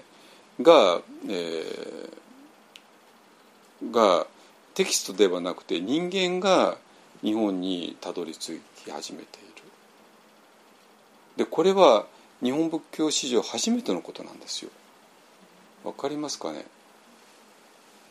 日本仏教は日本仏教しか知らなかったのね。えー、だけども世界には日本仏教じゃない流れがあともう2つあってでそれがまずはテキストとして日本に届いてで20世紀の終わりになってからテキスト以上に人間として、えー、日本に来られてでそれで日本語であの教えられてで瞑想も教えられてっていうことが日本仏教史上初めて起こったんですよ。これもうどれほど大事なことかね。でしょ？日本日本人が知らなかった仏教なんだから。でしかもそれがブッダのねあの直接の教えってなったんだからまあそれは一気に盛り上がるわけですよ。だからここでこれをきちんと抑えないっていうのはおかしいです。でマインドフルネスなんか知りませんっていうのはちょっとちょっと冗談ではないですね。で、えー、じゃあ内間老師は何なんだって言うと実は内間老師っていうのは非常にあのここの流れに興味があった人でただ時代的にはねちょっと内村ロシがミャンマー行くなんて考えられないから あのあの人は南伝大蔵経を読んでました。持ってらしたの。分かりますかね。内山老師は南伝大蔵経を読んでらしたの。そのことの意味は分かりますか？ね。つまり日本仏教以外の仏教があるってことを認識してそこから学ぼうとしてたの。ただ時代的にはもう南伝在力を読むのが精一杯だったわけ。ね。そしたらその弟子は何すべきなの？ミャンマー行くべきじゃないですか。当たり前ですよそんなものは。ね。もう私に行けるんだから。ジェマロシアミャンマー行った。らすぐ病気になっちゃうんだけどあの人は。すぐ病気になってもうもうあれだったんだけどね。あの私は病気に病気にもなちょっとなったけど、まあ、まだ若かったから大丈夫なわけ。ね。だから皆さんなんか私がなんかもう気まぐれでミャンマー行ったなんて思ってません？そんなことないんですよ。これはあの内丸推しからのあれを継いでるの。あまりこれ言わなかったけどもね。だから今はちょっと大きな地図をみんなに理解してほしいから今言ってるわけで。だから大きな地図ねこの3つの流れがあってそれが出会い始めてあの出会う前でも内山老師みたいな人は日本仏教以外の流れにも注目をしていた気にかけていたっていうことがあるわけでそしてそれが20世紀の終わりになって初めて物理的に出会うようになったからでそして、えー、だからと単に断念大学を読むだけじゃなくて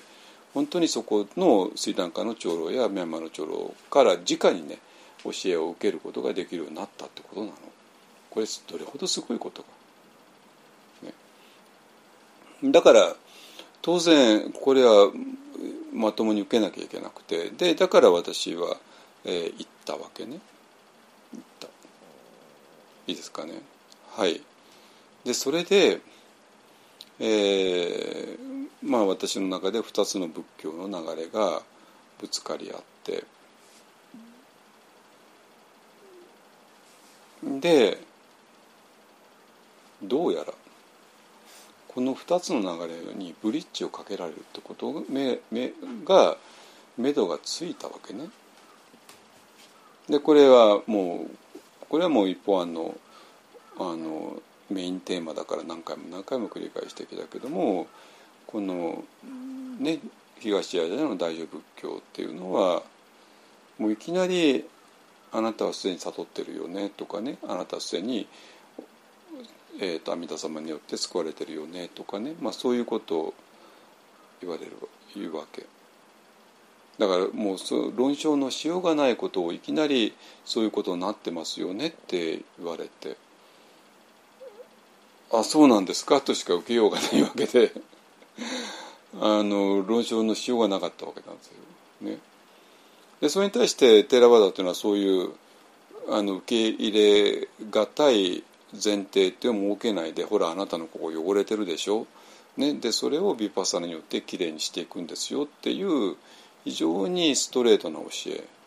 なわけなんですよ。だからこの自分が論証できないようなことを受け入れるのにちょっと疲れてきちゃった人たちが、えーと、そういう前提を持たないテラバダに一気に流れていったのはまあ当たり前なんですよ。でその方が日本普通の常識に合ってるから。ね、でそれで、えー、テラバダをやって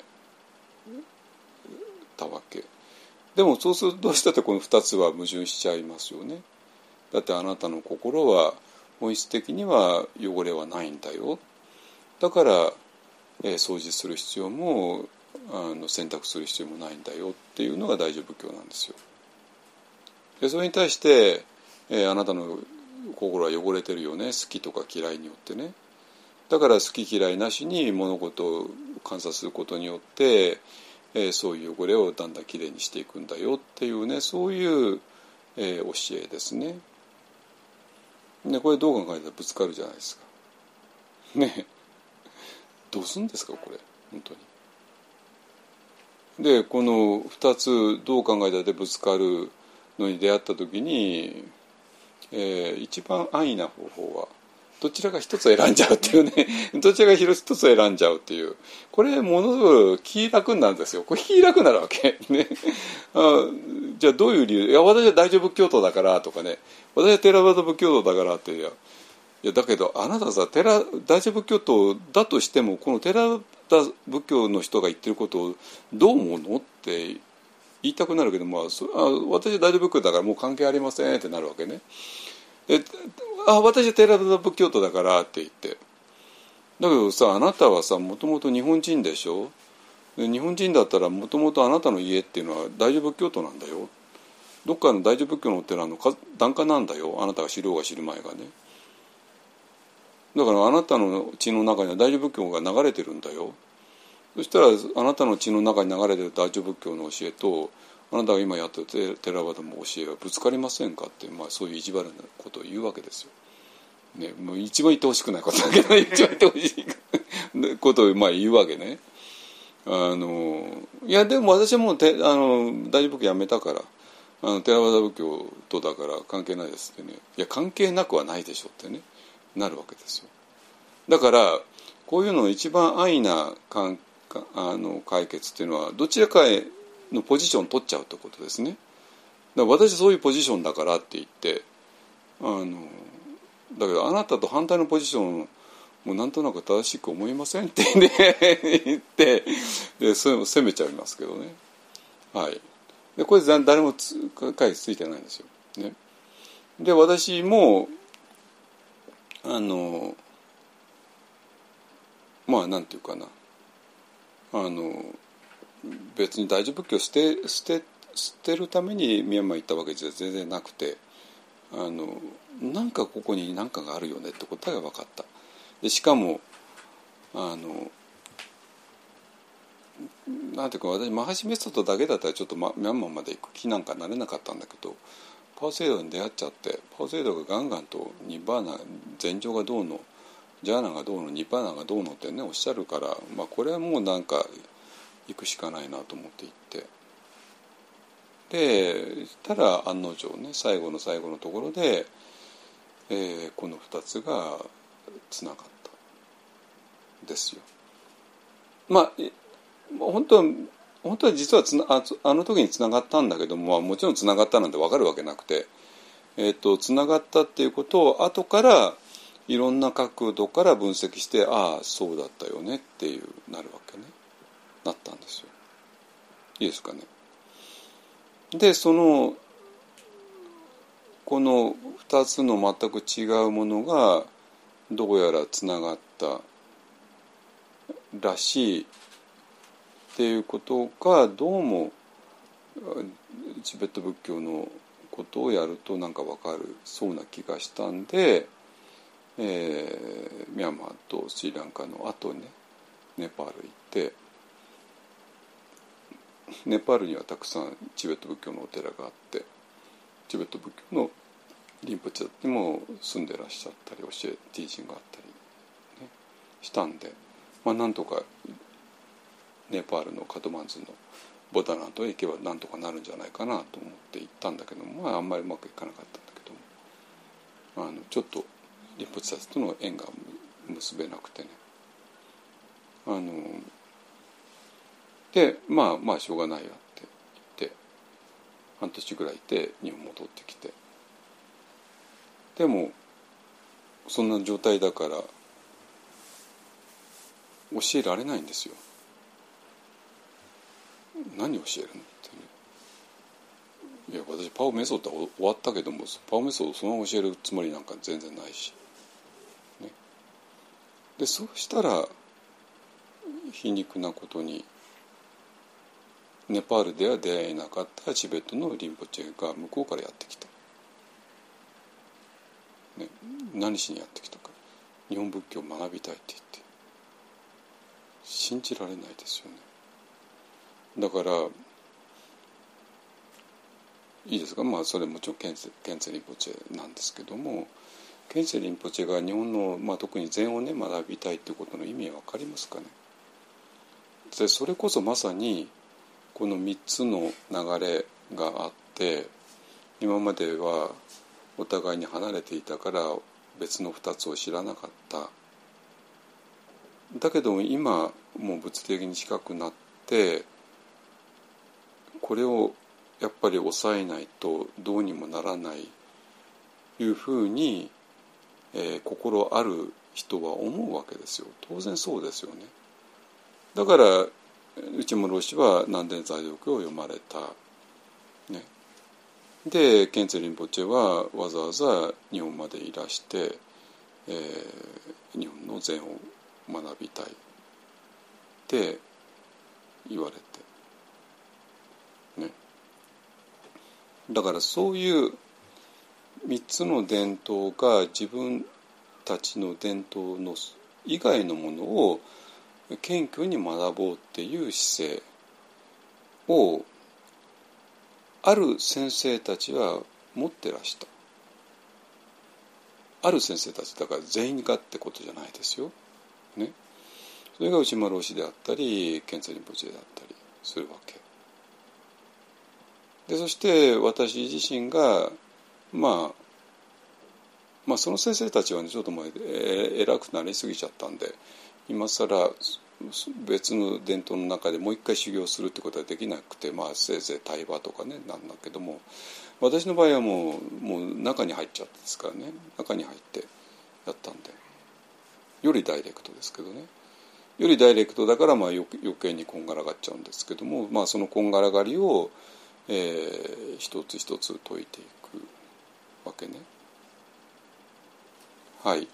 でそれで、えー、もうちょっと、まあ今、結論今から言いますけどもあのそれで、えっと、だからまああのカトマンズで結局あんまり答えが出ないまま日本戻ってきちゃったんで日本でもあんまり積極的な活動をする気にはなれなかったんだけども、それやってるうちにダララモホにあにお会いしてワンダラマンについて質問できてで翌年に韓国行ってでそれから5月に現在に仏道2週間でお会いして徹底的に話し合ってであ大丈夫だ。でその時にこの3つのものが、えー、全くお互いを知らなかった3つのものが出会うことによって今までどうしても解けなかった謎が解けるつまり一つの伝統の中だけにいたらどうしても解けない謎っていうのがあるのねあるんですよ。でその謎が3つのものがお互いに出会うことによってて解ける。ね。そういうことなの。あの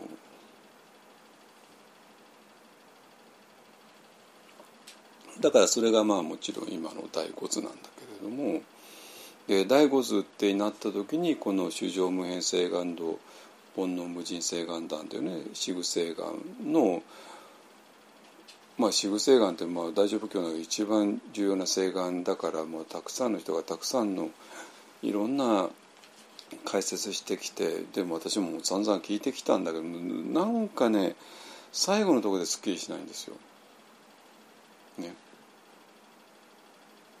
だけども今我々は第五図っていうのがはっきりした時にもうクリスタルクリアにこの聖願が理解できちゃうけね。でこのでその第五図っていうのがこの3つのものが出会うことによって分かる？どう分かるかというと,、えーとまあ、内村ロシアはね第五図をそのなんていうかな綺麗な図としては提示したんだけどもされたんだけどもじゃあどうやって第五図に飛ぶのかっていうあたりが、まあ、あんまりはっきりしなかったわけね。だから内村ロシアのお弟子さんたちは全然あれなんだけどもだけども私らがマインドフルネスっていう観点からそこを見ていくことによって実は我々がマインドフルネスであった時に第五図へ飛んでいるマインドフルネスっていう具体的な手段によって第五図へ飛ぶなぜかっていうとマインドフルネスは第五図でしか成り立たないからなんですよ。ってことはマインドフルネスが一つのきっかけになるわけね。そそれまで第五世どうやって入っていったらいいのかも全くなんていうかな手がかりがなかったのが、えー、マインドフルネスが手がかりになるっていうことなんですよ。ね。あのだけどいまだに前奏たちはマインドフルネスを否定しますよね。わかるんですよ。士官たちとぶつかるからとどうせ思ってるんだから いやもうごめんなさいそれはね私が30年前に解決したのもうちょっと遅いよそんな今頃そんなこと言うのはってねと思う本当にねあ30年前20年前くらいかなはいでえっ、ー、とまあとにかくそういうことがあって、えー、だから3つのものがバラバラだったんだけどもバラバラである限りは、えーと、いろんなものが矛盾が解けなかったのね。でそれが3つのものが出会うことによって今まで1つだけだったら解けなかった謎が解けるようになる矛盾が解けるようになるそういうそれが今、えー、仏教の世界で起こっている一番ワクワクするようなことなんですよ。これつまんない？興味ないですかね？ねでそれを一番どこでやってるかっていうとやっぱりインドになるわけね。インドなんですよ。なぜかって言ったらばそれぞれのね東あの日本だとねやっぱもう日本はそういう国だから大丈夫国の国だしでミャンマーとかスリランカもそういう国だからちょっとあんまりフェアじゃないんですよ。あのね、でそれに対してインドっていうのは非常に中立なのね。でアメリカとかなんかももちろん中立なんだけどアメリカはもちろん仏教とは関係ないから、ねまあ、仏教のセンターたくさんあるけれども、まあね、だけどインドだったらまさに仏教が生まれた国で。でそこから発展していって3つになったよね。でそしてその3つの流れが今ようやくまたインドに戻ってきてるよね。でそしてその戻ってきた3つの流れが、えー、お互いにあの向かい合うことによって初めてその一つだけでは解けなかった謎が3つが出会うことによって解け始めている。どこで？ディアパークとかブタパータで。なぜ？ディアパークっていうのはもともとそういうものを目的としていたから。チベットのお寺なんだけどもいろんな伝統の先生たちをお呼びしてでリトリートしてもらってティーチングしてもらってっていうことを目標としてやっている唯一の場所なのね。でそしてそれの新しい場所がブッダパータででそのブッダパータっていうのはまさにディアパークよりかはるかに、えー、濃い場所なんでね歴史的にもカルチャー的にも宗教的にも。なんでこの、えーと、あれがさらに、えー、アクセルがかかるわけなんですよ。ね、でそしてそれはもちろん全てケンゼリンポチェの意向を組んで。でケンゼリンポチェっていうのがまさにその3つのも他のものからも学びたいよねっていう学ぶ必要があるよねと強く思ってる人、ね、だからまあ日本にも来られたんだけど、ね、そういうことなんですよ。ね、だからまあ私は2007年から2019年まで、えー、と13回か。ね。あのブ、えー、とディアパークに通い続けて。で3年間行けなくて。でようやく今年、えー、ディアパークじゃなくてあのブタパーだからね、まあ、ディアパークとブタパー同じようなもんですから。あの、まあ、再開できたっていうね。そういうことですね。でそれによって、えー、まあもう今、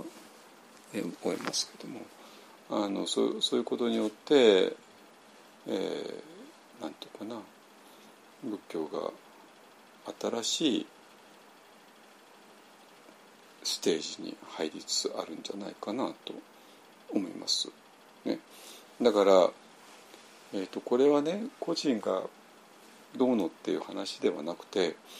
えー、仏教がインドで生まれてインドから3つの方向に広がっていったでしばらくはお互いのことを知らなくてで19世紀20世紀あたりぐらいからお互いのことを知り始めてで20世紀末になってもっと熱烈に、え、お互いを知り始めてまあそれでいろんな混乱だとかなんかが生じてきてしまった、え、でもその中で本当に心あるえ、先生たちは、えー、他の伝統から学ぶことを、え、目指されてで特に賢ザリンポチはまさにそのための場所を作る自分で作られて、ね、ディアパークって場所を作ってでもうこの十何年間そこを運営してきた。まあ実際運営してきたのはプラシャントだけどね。あのー、で今度の新しい場所がブッダパータで。っていうところ、ね、あのでそこに全く同じ問題意識を持って全く同じことをやってきた一方案が、えー、招待されてまあ今ねあのついこの間ねあのリトリートを終えたっていうねところなんですよ。これどうですかね？ここまで説明して大きな文脈分かってくれましたかね？何の興味もないですかね？あのだからでそうするとねあの、えこの第五図っていうのが大乗仏教の核心で。そしてテーラワダ仏教からは第五図への飛び方の具体的な方法を豊かに豊かに学ぶ学んでいる大乗仏教だけではどうしても足りなかった部分ですね。でテラボット仏教だけだとどうしても第五図って考えがないからあれなんだけどもでこの2つが合わさることによって我々は第五図へ具体的にジャンプすることができてでそしてジャンプする先が一体どういう場所なのかも完璧に理解できるっていうことなのね。でそうするともうこれが、えー、違う次元だから今までの常識では理解できないよね。で世間の人はみんな今までのあの常識今までの次元ダイメンションの中を生きているから当然こんな自分がブッダガの木の下で菩提寺の木の下で発見したことが理解できるわけないよねって思ったんだけどもでもこのダイメンションを超えるっていうことが人類には自分は超えたけども自分以外の人間にも可能なんだっていうことをサルナートで確認できたから仏教が広がっていった。で私自身もあのそうでようやく自分の中で起こったことが、えーと、整理がつき始めて、えー、まあジャンプ自体はもうミャンマーの時起こってたんだけどもその意味がねなかなか整理がつかなくて整理つけるために10万回もあの答えとしなきゃいけなかったりね。いろいろしたしたんだけども。まあようやくそれこそそれが最後に、まあ、内村氏の大骨っていうところで全部解決して。でだから大骨大骨大骨大骨って今今ずっとここ10年以上ねずっと言い続けてるんだけども。でそれでもなんかポカンポカンポカンポカンポカンってされてきたんだけれどもようやくこのね数年の間にあの理解してくれる人が現れてきた、ね、っていうのが実際のところですね。でそういうことをあの一番あの今地球上で唯一やっている場所がディアパークとブタパータなんで。だから我々にとってブダパータっていうのがこれから非常に重要な場所になるっていうことですね。えーと、だからあのでねあのいつもね11月のねディアパークで超寒かったんですよ。その後南インド行ってめちゃくちゃ暑くてでそれで帰ってきたら12月の日本ってね、まあ、またとんでもないスケジュールを組んでたんででそれは体がおかしくなるに決まってるよねってことが分かったんであの9月のねあのだと日本とデリーとカリンポンとデリーと日本とほぼ同じ服装で過ごせます同じ多少ね気温差ありますけどもあのあの全然あの半袖で行ってちょっと寒い朝だけあの長袖を長袖のシャツでもう十分ですねそれ以上のものは必要ないです。えー、で非常に楽に行けるんでまあ、9月にねディアパあのブダパーダに行くことはもうほぼ決定ですね。9月のいつかはちょっとまだ決めてないですけども。あのだからまあ毎年もう、まあ、ブダパーダも多分これからね多分いろんなあの混んでくるんでもうあらかじめちょっと9月のある日程を抑えておきたいなと思ってます。ね。えーで、まあ、今回ねちょっといろいろねやらかしちゃったりしてあの大変だったんだけどまあなんとかねあの全部終わりよければ全てをしてうまくまとめたんで。で細かいあの注意事項とかね全部もうあ分かってますのでね。あのもう来年からはねあの、えー、問題なくいけるかなと思いますので、ね、ただねこれあのもちろんねこれあのトラベルエージェンシー絡まないから非常に普通のあのどっかのねあの左右旅行さんとかねそういうあたりがやってるインド旅行から比べたらめちゃくちゃ格安に行けるかと思いますけどただ安いっていうだけの理由でね参加されても非常に困るんであの今日話したようなことを理解された上で、えー、いやどうしてもその現場に3つの伝統が出会う現場にを見てみたいっていう人はね、まあ、ぜひおいでくださいね。言ってもまだ1年後のことだからね。はいじゃあそういうことです。はいじゃあ今からあの四癖が読みますよ。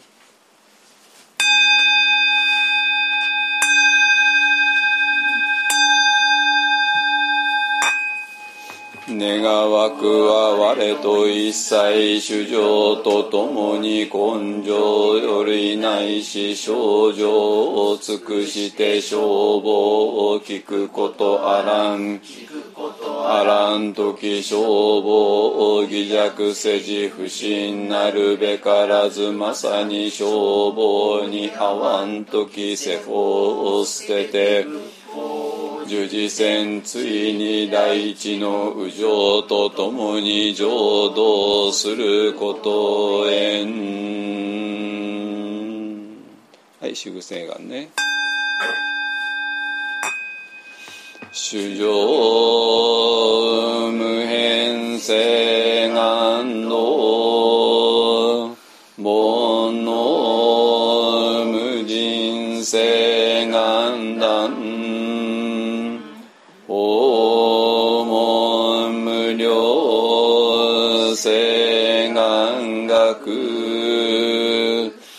仏道無常性。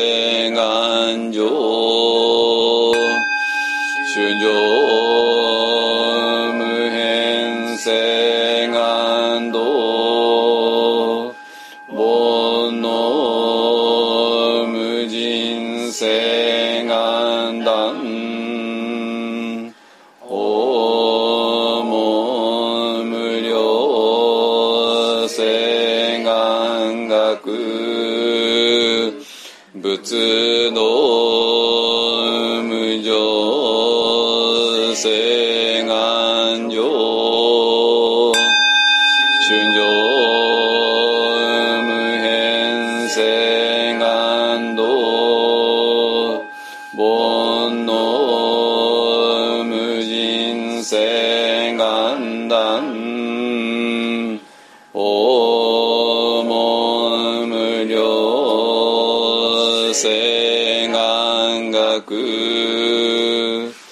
仏の